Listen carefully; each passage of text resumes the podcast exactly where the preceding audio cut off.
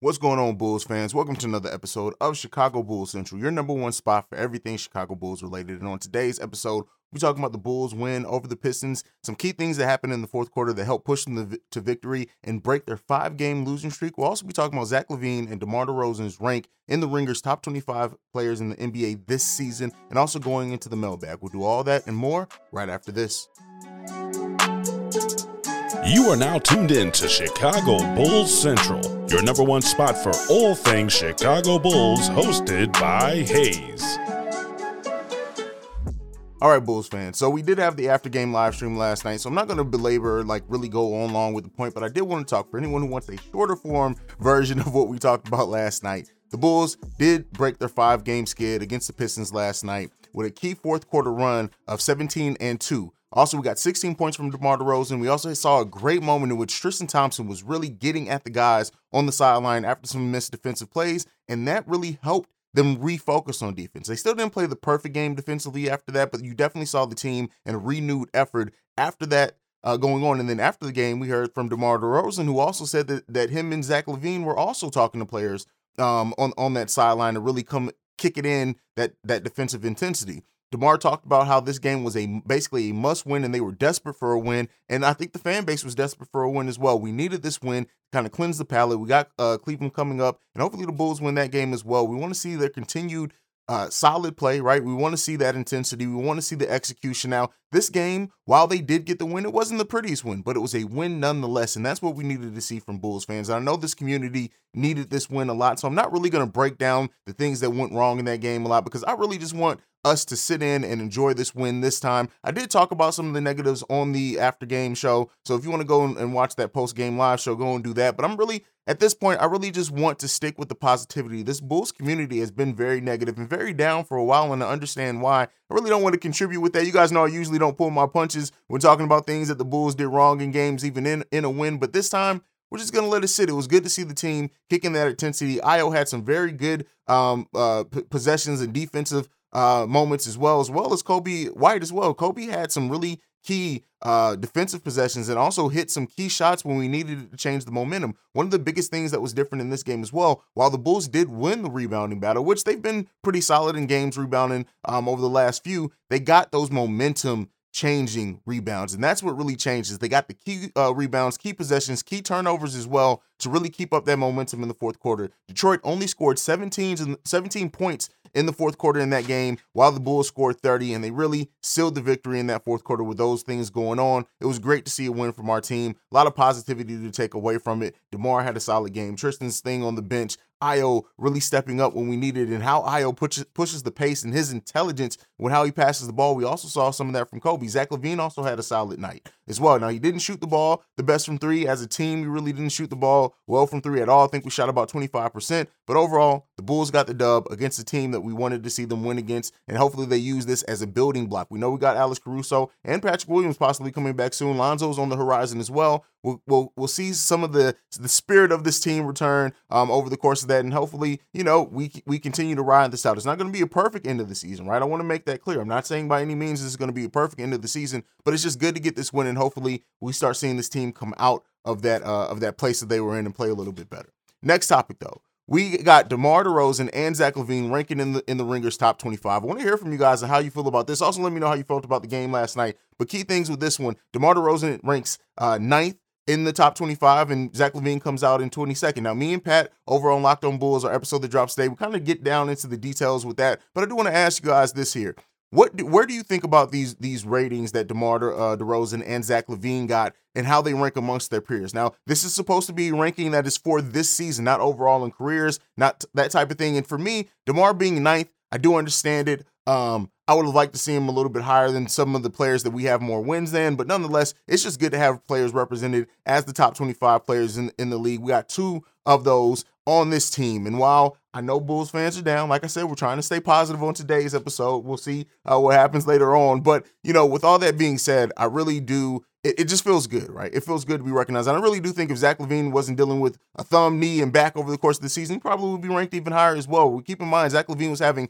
one of his best uh, numbers as far as efficiency um, before all those nagging injuries started for him. So, you know, overall, really good. DeMar DeRozan's having a great season. Deebo, uh, king of the fourth this season, all those things like that, all those storylines going into it, it just feels really good. Some of the players ranked above uh, DeMar, Luka, LeBron, uh, Steph Curry, those are all, all names you expect, right? So, you know, let me know what you guys think about the rankings uh, down below. How do you think our Bulls were represented? Do you think they should have been higher, lower? Let me know that down below. Last topic for today, we do have a voicemail. This one's from Jamal. Let's go ahead and get into that now. What's up, hey? This is boy, it's your boy Jamal back again with another voicemail for you. Um, I'm leaving this one with Chicago Bulls Central because I don't know how you and Pat are going to do, you know, voicemail or mailbags when it comes to Locked On Bulls. So I figured I'd get this one to you.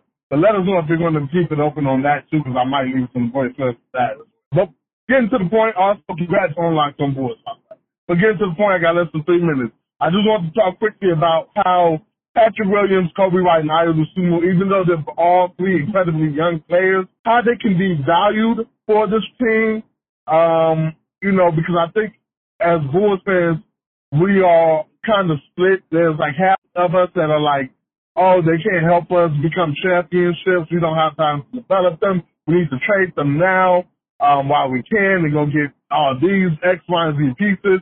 And then you have the other Bulls fans that kind of overvalue them and say, oh, they're untradeable. We need to keep them. We can't trade them at all. I think we need to understand that as young players, what generally you see happen when it comes to um, what you generally see happens when it comes to organizations that are trying to build a title contender is, yeah, they'll trade away young assets that they feel can get them what they're looking for in return, and they feel don't really fit the timeline or the need of what they want. But the players that they feel have talent, they keep and try to develop as best they can.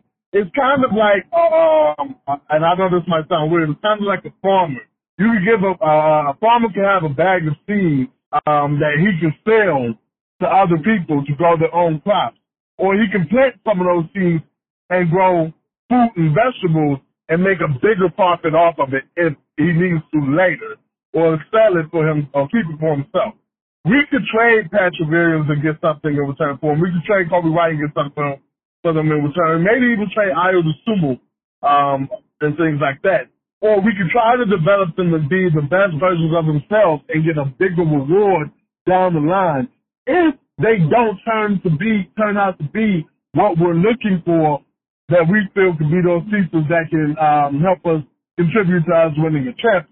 Patrick Williams is going to be right un- untraded. But at the same time, that doesn't mean we go out there and trade them for pennies on the dollar. It's like Jay Buss said. When you have a diamond worth 25 carats, you don't trade it for five, five carat diamonds. And I think that's what AK and Marc Eversley are trying to do. Let me know what you think. As always, see where go Bulls. Okay. And so Jamal talks about how Bulls fans were ready to get up, give up on young players. And this is the thing, and I've been very vocal on this before. You hear Bulls fans a lot talk about a three-year window. And the reason why that three-year window thing came up is because that's how long DeMar DeRozan's here. Not taking into effect that Nikola Vucevic's contract is up before that, things like that. Um, so they talk about this three-year window. And all I can say is that if you trade all your young players, right, for some star, you, you, eliminate that three-year window. That window becomes shrink down, especially if you're uh, trading for somebody who's older. Now, with all that being said, I understand wanting to add more star power to the team. But that's not really how proper roster construction works. You can sometimes throw a bunch of stars on, on something, and if they don't, if the team isn't constructed well, they're still going to falter. Do you want to be the Los Angeles Lakers? Do you want to be that by just going after names? The key thing with this Bulls team is, is they have a smart front office that's going to find ways to continually improve this team. But if you hold on to some of your young players, then let me be clear. I don't expect the Bulls to hold on to all of them. I do think that AK and Eversley um, may may move one of them I don't think two of them, but we'll see. That's not necessarily what I want to see, but that it may happen. But if you hold on to your young players and give them a chance to develop and see what you have in them, that helps your cap flexibility because then you have them on better controlled contracts on, on top of everything else. And then you still add in and fill in with some veterans that are that are ring chasing or whatever else. But if you have players that, that this front office truly believes that they have uh, still on their hands, you hold on to that, right? You don't just trade that just for now. You keep your mind and good front offices compete now and stay focused on making sure the team is able to compete later. And while I know some fans have some legitimate issues about Patrick Williams, how they see him developing and things like that, listen, this front office believes in them. And is definitely somebody they believe in as well. Now, Coby White, as much as I love Coby White and I love what he brings on the bench scoring, I think we need that bench scoring as well. we'll see what happens. One of the things that I've been saying and really coming to uh, more more than lately is thinking that okay, the one thing with this Bulls team, um, with with the Coby White situation is is that maybe the Bulls do say, hey, we're probably not going to be able to to give him the contract he wants. Maybe let's let's let's use him, let's move him now rather than let him get in the offer sheet. Something like that. We'll see if they package him or anything like that. But Coby White, we know how important bench scoring is. I've been saying that a, a, long time, and the way that Coby White is developing, also his defense improving, and the fact that he's learning and, and being a better passer, I really would like to see Coby White stay on this team. But again, I don't expect uh, the front office hold on to everyone but I think for the for the Bulls fans to think you just have to trade. That's the only thing that proves that you're trying to compete is by trading your young players for a a pseudo star. Now it's not it's not always the answer, especially for people who talk about like, oh, we got to trade Patrick Williams. Why hold on to him? You gotta you gotta go all in, but then want to see the Bulls sign a player like Moses Brown. Right? Those are the type of things that I don't understand. But you know, that's that's a story for another day. Thank you, Jamal, for your voicemail. But that's it for me for the for today, guys. Make sure you're following the podcast at Bull Central Pod on every social media platform. You can send us any feedback, questions, comments, concerns, bullcentralpod at gmail.com. Also, if you want to leave a text or a voicemail like Jamal did today, the number to do that is 773-270-2799. Like I liked in everything on, don't be red, see red. um, I love each and every one of you guys. Go Bulls. Peace. This has been a presentation of the Break Break Media. Media.